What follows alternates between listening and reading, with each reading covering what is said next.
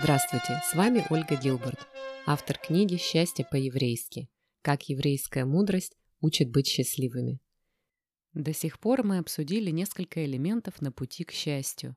Необходимо понять, что такое счастье и как оно ощущается, ясность, которую придают четкие приоритеты, власть, которую мы имеем над своим счастьем, ценность осознанности, влияние позитивного настроя. Мы знаем, как применять благодарность, юмор и оптимизм, окружать себя радостной музыкой и выбирать только то, что оказывает на нас положительное влияние. Чем больше все это применять на практике, тем больше будет меняться ваш характер, повышаться исходный уровень счастья, и тем радостнее вы будете себя чувствовать в повседневной жизни. А теперь мы подошли к той части, в которой мы рассмотрим жизненные испытания и невзгоды. С горем можно справляться по-разному. Может казаться, что если избегать негативных эмоций, то жизнь становится легче. Поэтому иногда люди пытаются заглушать в себе тяжелые чувства с помощью алкоголя или наркотиков, или по-другому избегая реальности и замыкаясь в себе. Такие способы не приносят настоящего счастья. Так что в этой и последующих передачах мы обсудим, как можно справляться с сложностями так, чтобы способствовать положительным эмоциям. Мудрецы считают, что все эмоции нужны, и все эмоции важны. Мел Брукс как-то спросил, что было главным средством передвижения в древности. И сам же ответил – страх. Бенджамин Дизраэли говорил, нет лучшего учителя, чем невзгоды. Ну и, как известно, то, что не убивает, укрепляет. Мы всегда должны стараться акцентировать свое внимание на положительных моментах нашей жизни. Но это не значит, что негатив надо полностью устранить.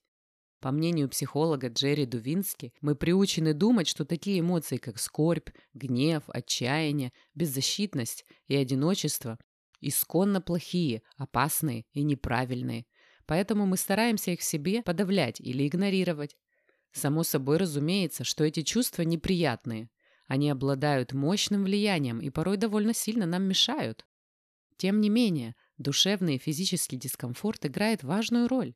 Ученые считают, что негативные эмоции защищают нас и даже помогли нашему биологическому виду выжить. Негативные эмоции сигнализируют, что что-то в нашем окружении не так, и, следовательно, побуждают нас что-то по этому поводу делать. Страх вынуждает нас избегать опасности, Полное отсутствие страха пагубно для здоровья и благополучия. Боль тоже предупреждает об опасности и заставляет на нее реагировать. Люди с очень высоким болевым порогом, например, при диабете, могут не замечать порезы или ожоги и не обрабатывать их, увеличивая риск инфекции. Усталость означает, что нам нужно отдохнуть и восстановить силы, чтобы не свалиться с ног и так далее.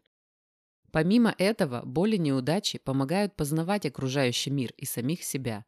Благодаря им мы учимся не совершать вредных поступков. Мы знаем, что не надо совать палец в огонь, потому что это больно. Мы приучаемся мыть руки, чтобы избежать болезней. Мы практикуем вежливость, потому что хотим избежать замечаний. Мы не едим землю, потому что от нее во рту неприятно. Дискомфорт и неудобства также мотивируют нас на улучшение себя и своих жизненных условий. Стресс подстегивает нас что-то делать, что-то менять. Чаще всего прогресс и рост происходят не вопреки тяжелым обстоятельствам, а благодаря им. Неприязнь к нынешним условиям жизни заставляет стремиться к чему-то лучшему, более приемлемому и более приятному. Не менее важен тот факт, что неприятности подчеркивают хорошее.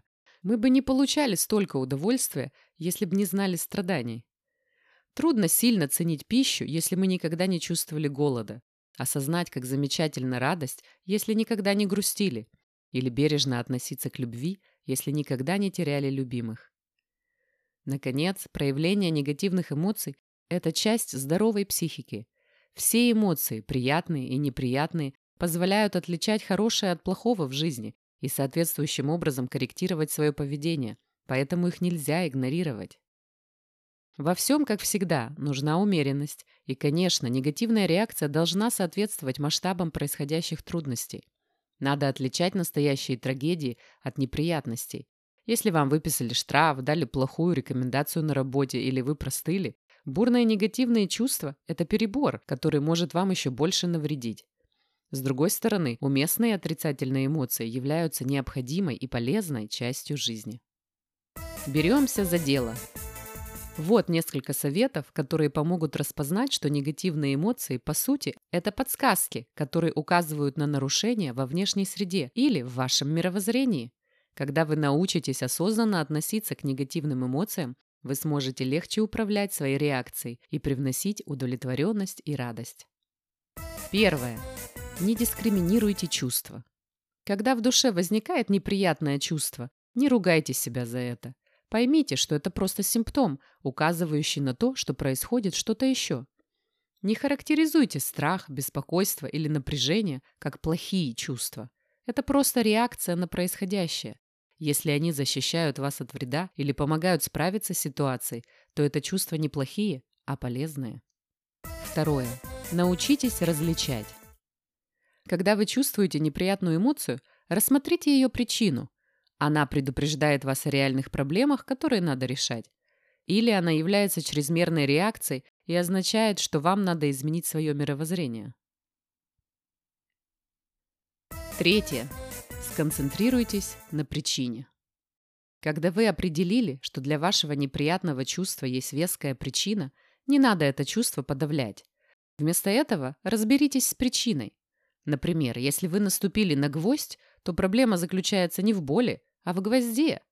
Можно заглушить боль таблетками или спокойнее к ней относиться, но вам будет гораздо лучше, если вы сначала вытащите гвоздь. Этот пример, конечно, сильно преувеличен, но такой принцип можно применить во многих случаях. Вместо того, чтобы чувствовать себя переполненным какой-то эмоцией или стараться подавить ее, старайтесь устранить причину.